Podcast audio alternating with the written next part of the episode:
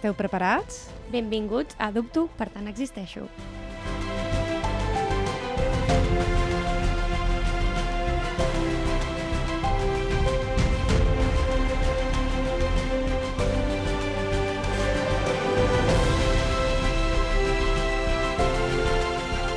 Hola, Irene. Hola, Mireia. Benvinguts un dilluns més a un programa més. Últim de novembre. Sí. S'apropen els Nadals, estem preparats. No sé. és molt, Nadal és molt. Quin tema portem avui? Xan, xan, xan. Resiliència. Uh, com m'agrada aquest concepte. Mm -hmm. Com m'agrada. Sí. I com el desmuntarem? A veure, Ai, amiga. a veure com ho fem. Jo és una de les coses que em plantejava, eh? Un moment. És una de les coses que em plantejava, perquè la resiliència m'encanta. Llavors Mhm. és com desmunto la resiliència. Et penses que no ho tinc tot preparat? Uh, claro, claro, exacto. Per, Claro, claro, claro. exacte. Si és el primer cop que ens escoltes, a Dubto per tant existeixo, el que fem és agafem un tema, el posem sobre la taula i el desmuntem i el mirem per, tot, per tots els angles a 360 graus, que és el que m'agrada dir, no? Com a mínim, li... potser tot és complicat. Nosaltres Mhm. el que fem més que res a vegades agafar conceptes que socialment s'entenen com molt bons o Mhm. socialment els tenim demonitzats i donar-li Sí. la volta, no? Perquè al Exacte. final tot potser, tot concepte és una, cara, és una moneda de doble Mm. cara i sempre té aspectes bons o aspectes dolents, no? Mhm. Humanitzar-lo, no? Potser? Mhm. Normalitzar-ho, com coses que podem tenir tots, no? Tant lo bo com lo dolent, que tots som llums i ombres. Mm -hmm. Vas proposar tu el tema de resiliència. Per què ho vas proposar, amiga Irene? Patata caliente. Sí, sempre ho faig jo, això. A veure, per què ho vaig proposar? No me'n recordo bé, la resiliència. Suposo que com parlem molt nosaltres de, del que ens passa, de com, com ens sentim, no? I, pens, I vaig pensar que important eh, ser assertius amb les persones quan passen coses i que important ser resilient, però és justament per això vaig voler desmuntar-ho, perquè què passa si no puc ser resilient? Què vol dir ser resilient? Ah, comencem per aquí. Jo, jo haig, de, eh, vaig buscar la, la definició perquè jo sé més o menys no, el concepte de resiliència, però eh, he de dir que di, vaig dir, a veure si no és així, saps? A veure si vaig a la ràdio a parlar de resiliència i no tinc ni idea. A veure si me l'ho he inventat. Exacte. Què, vaig, què vas pensar quan vas eh, dir la resiliència? A mi, la veritat és que és un concepte que a mi m'agrada molt. Jo el meu treball de final de carrera ho vaig fer sobre resiliència familiar Que hermoso. i apuntava família sense saber-ho, a quart de carrera, imagina't. Imagina't. I m'agrada molt la idea, també crec, i suposo que sí, té que veure amb els processos que jo estic passant últimament, ja Mhm. sabeu que aquí ens mostrem molt humanes, Mm -hmm. m'ha generat una mica de rebuig últimament. Què me dius? Sí. Per això també vaig pensar en portar. Quan em- m'ho vas proposar vaig dir, sí, Sí. sí, nena. Així em parla. Així em parla. Digues, Escolta. Sí, i és Des preciós. M'encanta. des del, des del bon humor. I M'encanta. a vegades haurem de parlar dels límits. Potser és el tema de la setmana vinent. Hauria de ser-ho algun cop. vale, Sí. a veure, um, concepte de resiliència. Mhm. A La definició. Vale. La tens de la RAE, una mica, No, o jo vaig RAE trobar o eh, una formal? definició que diu la capacitat que té una persona per superar circumstàncies traumàtiques i també vaig trobar... No, això, vaig trobar això. De... Però clar, jo vaig pensar que no és només superar, sinó eh, el meu concepte de resiliència, aquest, aquest és el meu, no, no el que he trobat de definició, és no només superar-ho, sinó que més que superar-ho és eh, acceptar, eh, donar una volta, no? inclús, eh, és que em surt tota l'estona com ser assertiu, no? Mhm, Llavors és com que tinc molts conceptes sobre el concepte de resiliència, mhm. Però no... Tu has trobat la definició? Jo no la Jo me la sabia una miqueta, Ah, però no per res, clar, Pel treball, clar. clar, Digue'm, la, digue'm. la idea és que a mi m'agrada molt, ja ho vaig dir, eh, igual que la rigidesa i la flexibilitat apareixen de propietats Mhm. dels materials, Mhm. la resiliència també prové. Llavors, la idea, i potser seria la diferència amb fortalesa, Mhm. vale? de resiliència, no és només el superar obstacles, Mhm. no? aquesta idea d'anar superant les dificultats del dia a dia, sinó que a sobre surts enfortit d'ell. Mhm. És la idea de, no ho, o sigui, no és només ho supero, Mhm. vaig eh, superant obstacles en el sentit de no decaic, soc Mhm. fort, sinó que a sobre ob obtinc una lliçó i Mhm. surto enfortit, surto millor. Mhm. No és aquesta idea de la pandèmia de saldremos mejores, no? A atribueix a la sensació de resiliència. Mhm. Quan davant d'una dificultat tu superes i dius, vale, d'aquí he après això i sortiré més enfortit, no? Mhm. Sortiré més fort que mai. Mhm. Això fem el la idea de resiliència, Mhm. no? Per això vaig pensar, jo em considero una persona bastant resilient, però que, quina pressió quan no puc ser resilient, saps? Quan no puc agafar una lliçó d'aquí, quan no puc agafar... Perquè a vegades el, el meu concepte del cap era ser resilient és quan tu passa alguna cosa, eh, l'afrontes, la, la no només això, sinó que li treus inclús el meu cap era com li treus alguna cosa per fer, tipus, si em passa, em passa això, jo ho agafo i ho faré per ajudar aquesta persona, no? Per això, per a mi era com resiliència. Llavors, i què passa si avui no puc, avui o en aquest cas que m'ha passat, no puc ser resilient. Uh -huh. Justament, ai amiga, justament per aquí pensava jo en donar-li la volta, no? Uh -huh quan a vegades això es transforma en forma de pressió, no? Mm. Com a les pel·lícules, a les històries, només ens expliquen aquesta tenacitat davant dels obstacles i com sempre surt enfortit, no? Mm.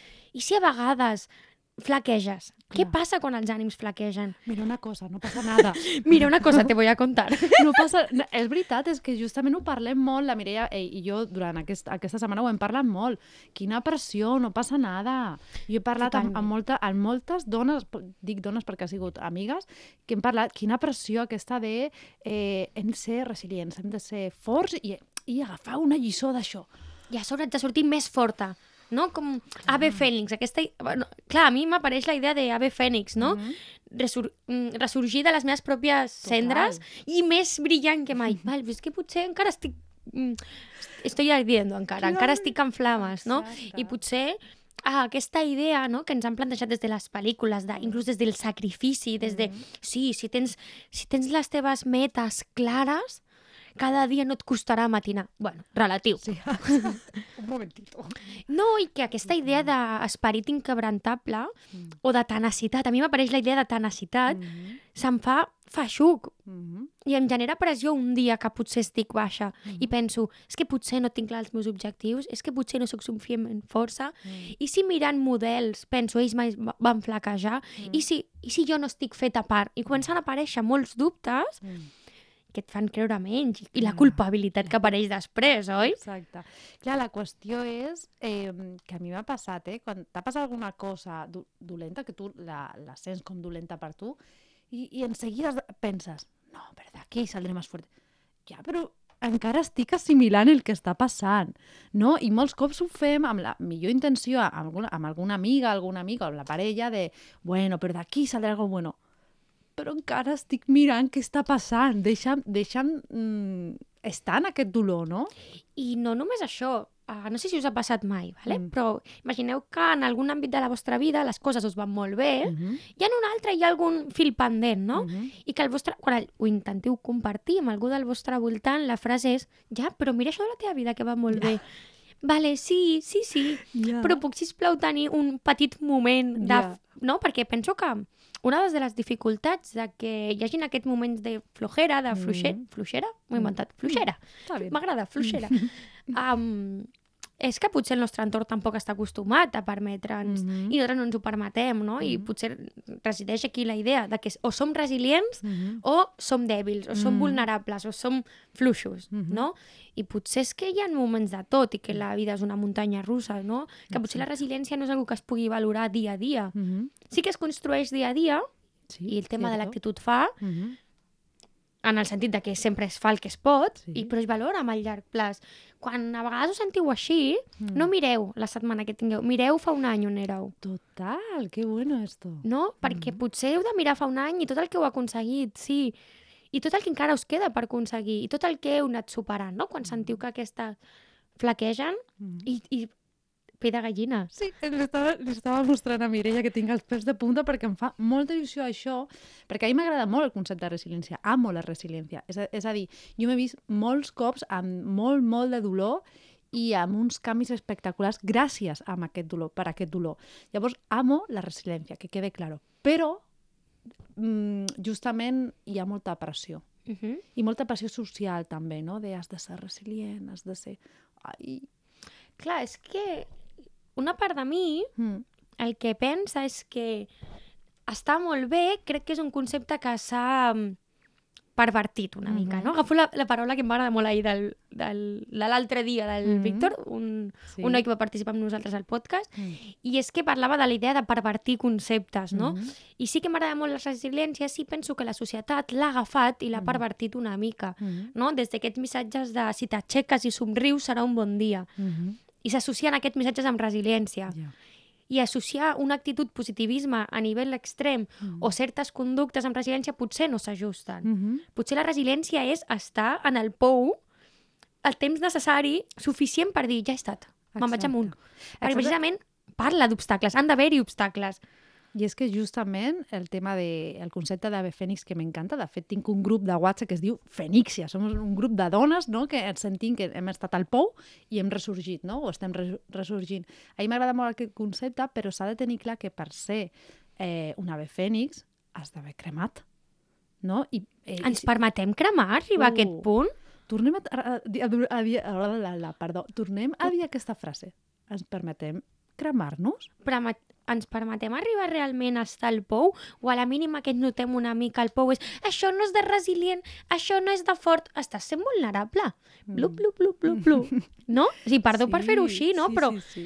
quan faig aquest to de veu és perquè imito com el, el, el missatge del nostre pensament i intento Imitem. fer com broma en el sentit de que prou ja un moment, calla't Sí. ja, perquè a vegades el nostre pensament ens juga molt males passades Sí. i més quan estem de camí al pou, no? Mm. Però i a vegades això, quan estem de camí al pou, i què passa si estem al pou? Si hi ha un dia que estem fluixos, no Mm. som menys resilients per això, no, som menys forts. Potser la fortalesa és permetre's estar al pou. Un dia, una setmana, un... el que És necessitis. que potser si estàs, no estàs en el pou no has après la lliçó per sortir enfortit. Total, total.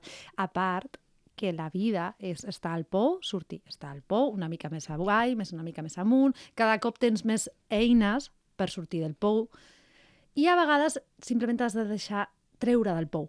No? És, hi, hi ha moltes formes de, de ser resilient, no només és jo puc amb tot, jo ho faig tot. no sé, I a sobre, Mm. és que, per- perdona, eh? Sí. És que m'ha vingut una idea i se m'escapa, se m'escapa. que no s'escapi. A part, he estat molt donant-li la volta, o sigui, donant voltes al cap, clar, no, no ho negaré, nois. Estimats oients, Sí, soy. vosaltres que m'escolteu. Uh, I si és que a part hi ha una frase que em dona molt la... que em, em ronda molt pel cap, és la idea de que avui en dia Mm. per la, no només per la corrent social, i també entenc que té que veure potser amb la meva professió o amb la Mm. nostra professió, Mm. persones que acompanyem, que estem dins de la salut mental Mm. o, de, o des de l'ajudar a les persones, tenim un extra de- d'exigència.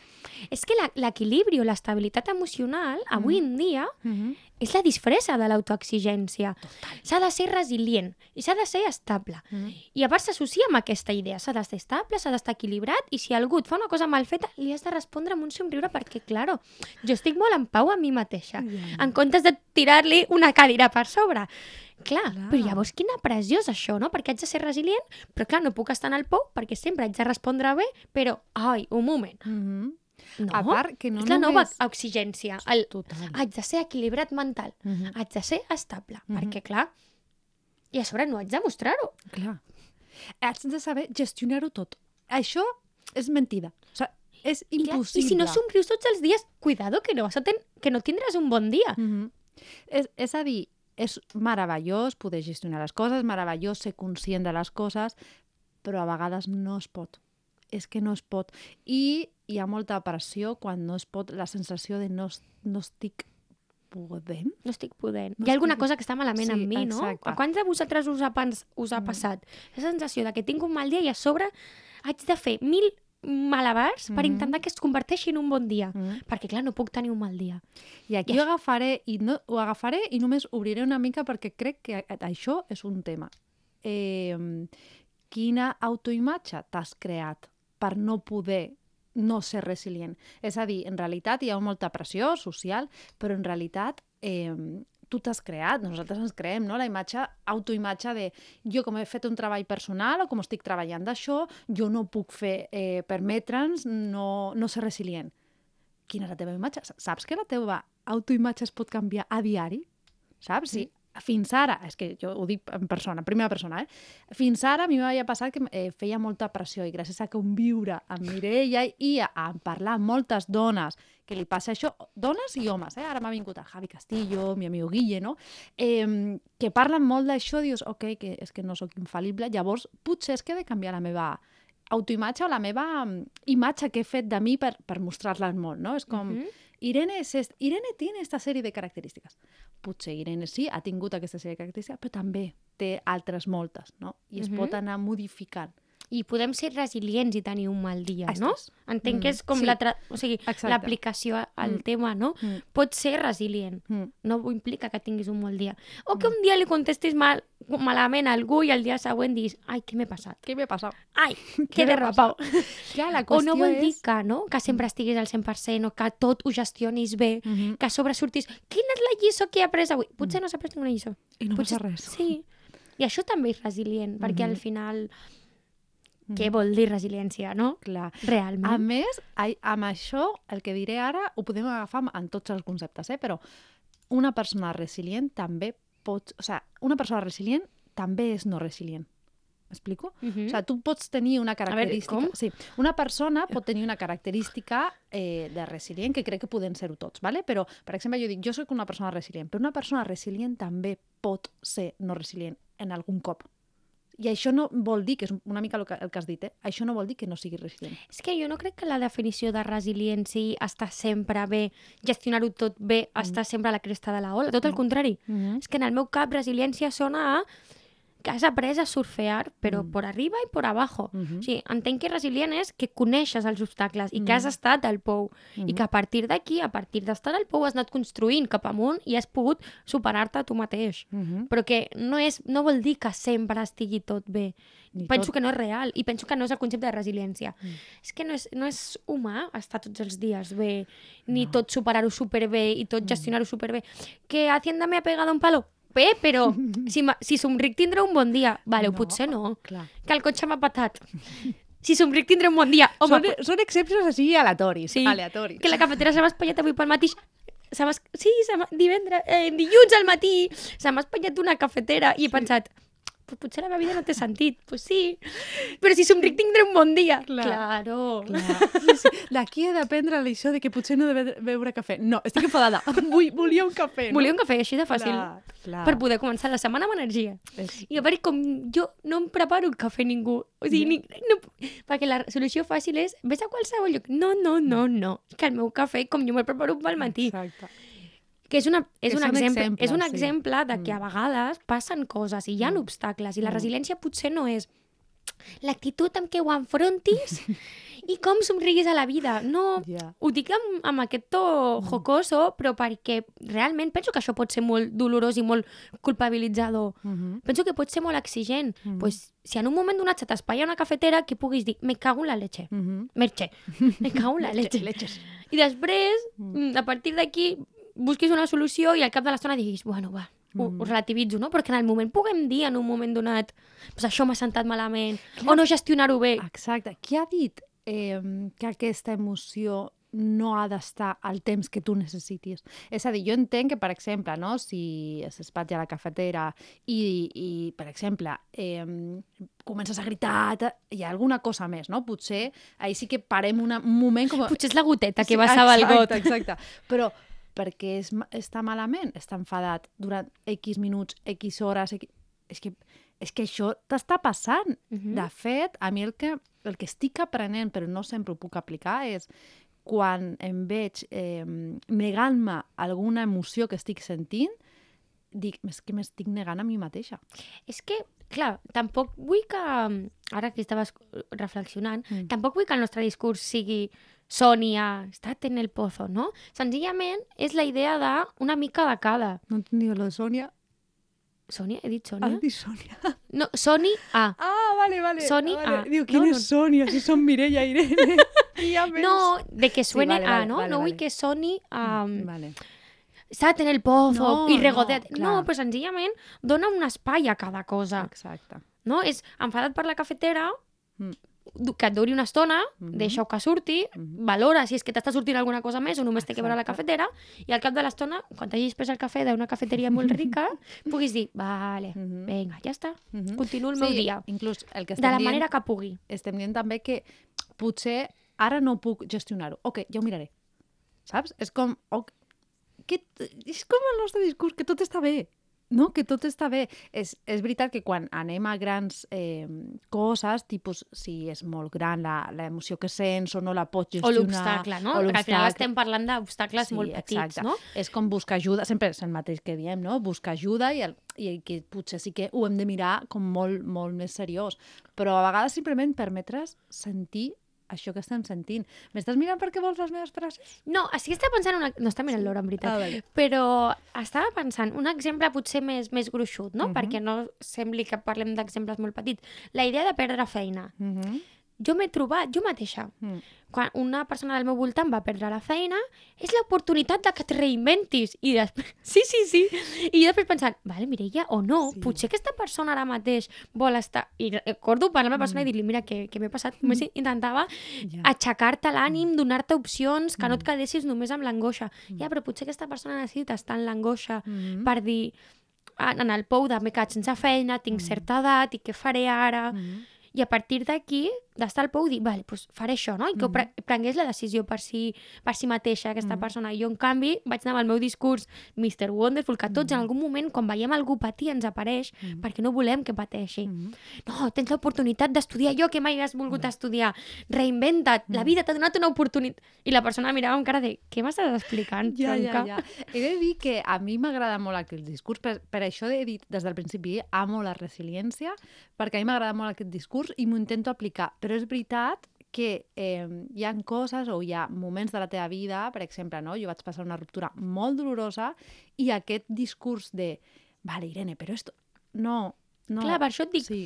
oh, evidentment el discurs és bo, Mm. queda't amb la part positiva, potser és una Mm. oportunitat, però té un temps. Té un temps. Té un temps en el que has d'arribar i que no, per molt que nosaltres els hi diguem, Mm. no arriba la idea. Aquestes persones tenen... És que les persones tenim elements resilients dins. Mm. Han d'arribar i cadascú tenim els nostres temps. Nosaltres, a vegades, quan fem aquest discurs, els pressionem, perquè et miren amb cara de aquest és el pensament que hauria de tenir i no el Mm. I tinc. no estic I a sobre jo ara només vull estar en el llit. Ja. perquè he perdut la feina Mhm. o perquè he tingut una ruptura molt dolorosa. Mhm. Bueno, oi que amb el temps et canses i busques alguna diferent? Mhm. De fet, vaig agafar, eh, agafaré això que has dit de mm, tothom som resilients. Sí. Tothom ten tenim aquesta capacitat. Tu que ens estàs escoltant, que potser dius és que jo no estic sabent fer, no importa, tranquil·la. Busca ajuda, parla amb algú, parla amb les teves amigues, potser estan al mateix moment i totes juntes podeu fer... Tribu, tribu. Exacte. Eh, Parla-ho, escriu, eh, fes... i vindrà, la resiliència vindrà si l'home la- l'home, el ser humà, vull dir, és evolutiu. Si, si ens adaptem a tot. Al final la Mhm. resiliència és eh, m'adapto als, als eh, no em surt, als Als obstacles, canvis, als sí. obsta- obstacles, als Adaptar-se, ens adaptem i som evolutius. Sí que és veritat que tots i que tots ho tenim, és Mhm. algo que, es, per exemple, es pot entrenar, no? Total. I és algo que si tu vas, ho pots fer una mica conscient, no? Ho pots fer una mica conscient en el sentit de que et resulti més fàcil activar aquests Mhm. mecanismes. I si te n'adones que uh, potser no s'activen, Mm. potser és que hi ha algun problema més de fons, llavors potser sí que pots demanar ajuda, no? Mhm. Perquè si els dies que portes al llit ja són setmanes i mesos, Mhm. potser és que els temps s'estan allargant i hi ha algun inconvenient, no? Mhm. I que o tens dificultats per connectar amb les teves parts resilients, a tots ens ha passat en algun moment, no? Mhm. I necessitem que algú ens ajudi a connectar-ho. O inclús que, que algú ens ajudi a, a ordenar. A vegades passa de que nosaltres... Sí, parlem molt, ¿vale? Sí. parlem molt. A És vegades... més, avui li he proposat venir les dues juntes amb el cotxe per veure si podíem parlar pel trajecte. Una mica més. I quan m'ha dit que no m'he posat trista, De fet, bueno, no, deixem aquí, deixem aquí. Eh, a vegades... t'he tallat, Tens... perdona. No, no, no, tranqui. Eh, a vegades tens soroll i no saps posar-li ordre. I a vegades simplement et sentes amb una amiga, amb un amic, prens un cafè, jo no prenc cafè, un fumo. Jo tampoc avui. Avui no prenc. Potser és això que no has de prendre cafè, eh, Mireia. No me tuestes. Això sí que no t'ho accepto. Això sí que no, Hi ha coses que no es toquen. De fet, ho he pensat i he dit, silencio, Irene. Oh, no era el moment. ho sé, ho sé. Eh, a vegades prenent un cafè amb una amiga o amb un amic o amb un familiar O amb algú. o amb algú, ordenes aquestes idees que és soroll al teu cap. Llavors, comença per això o comença per... Cadascú és diferent, no? A vegades pots, pots escriure el que sents i ordenes tot, tot això. I a partir d'aquí la resiliència vindrà sola. Si la resiliència és una eh, capacitat que d'adaptar-se, de, de superar... tothom ho tenim, tothom mm -hmm. ho tenim, no? I és important. Pareu a pensar, ara que ens esteu escoltant, Mm. quins, quan esteu malament, Mm. quines coses us ajuden a vosaltres, no? Mhm. Perquè a vegades som molt conscients de quines coses ens senten bé quan estem malament, Mm. però se'ns obliden o no ho Mhm. posem en pràctica, no? Jo, per exemple, hi ha una platja que a mi m'agrada molt anar i quan hi vaig és, quan tinc un soroll nivell extrem, no? Mhm. Cadascú té les seves maneres, Sí. no? Penseu en vosaltres i Mm. cada quan ho poseu en pràctica i quantes vegades es oblida, no? Perquè la Mm. vida, la roda de la vida no espera. Mm -hmm. De fet, és una, una frase que, que diem mm, molt nosaltres, que és què necessites? No només dir-li a la persona que necessites, sinó dir-te a tu, a tu. Vale, Irene, avui, què necessites? Doncs potser jo necessito tancar-me a la meva cova o potser necessito parlar amb tu, potser necessito passejar amb els meus gossos, que per mi és una forma molt gran de donar-li la volta a les coses. Eh, què necessites? I, I si pots fer-ho, perquè a vegades no es pot fer, no? justament el que necessites, ho fas. Penseu, que us Mm. senta bé quan esteu malament, quan esteu en el pou? Mm -hmm. No només que us senta bé, penseu en què feu realment. Mm -hmm. Com actueu quan esteu al pou? Si Mm. immediatament s'activen mecanismes de no, no, no, però ets fort i tant en sortiràs i vale, vale, Mm. no caiguis al pou. Si en canvi sou dels que us deixeu en el pou, en canvi si Quina sou por, eh, deixar-te en el pou. o ja en canvi si sou d'aquells que el pou a vegades us atrapa, no? Perquè a vegades aquesta és la mm, por, no? mhm. Perquè el pou és com un forat negre. Mhm. T'atrau a vegades massa i costa Fa- sortir-ne, Fa no? molta por, de fet. Mhm. Jo em vaig fer una carta a mi mateixa, de, com a, a, a, a millor de fa eh, un any o un any i mig, i, i justament em deia déjate caer, però en aquell moment no volia deixar-me caure. I justament va ser deixar-me caure i sortir més enfortida, no? Però fa molta por, entenem, que, vul que vulguis fer negació total i absoluta de la situació. I potser pots deixar-te caure amb mecanismes de contenció. Mhm, És a dir, deixa't caure però explica-li les teves amistats en quin punt està. mhm. I pots posar una paraula de seguretat perquè vinguin a rescatar-te. si t'estàs passant massa, Humus. aguacate, Aguacate. patata. no? Però Sí. en aquest sentit, no? Mm. Si et fa por, Mhm, potser pots fer-ho progressiu. mhm. O potser pots eh, fer-ho d'una manera en la que tinguis xarxa de seguretat en quina manera, no? Potser pots fer-ho eh, escrivint una estona, que, Mhm. quins pensaments tinc, Mhm. o d'alguna altra manera, no? Però sí que és veritat.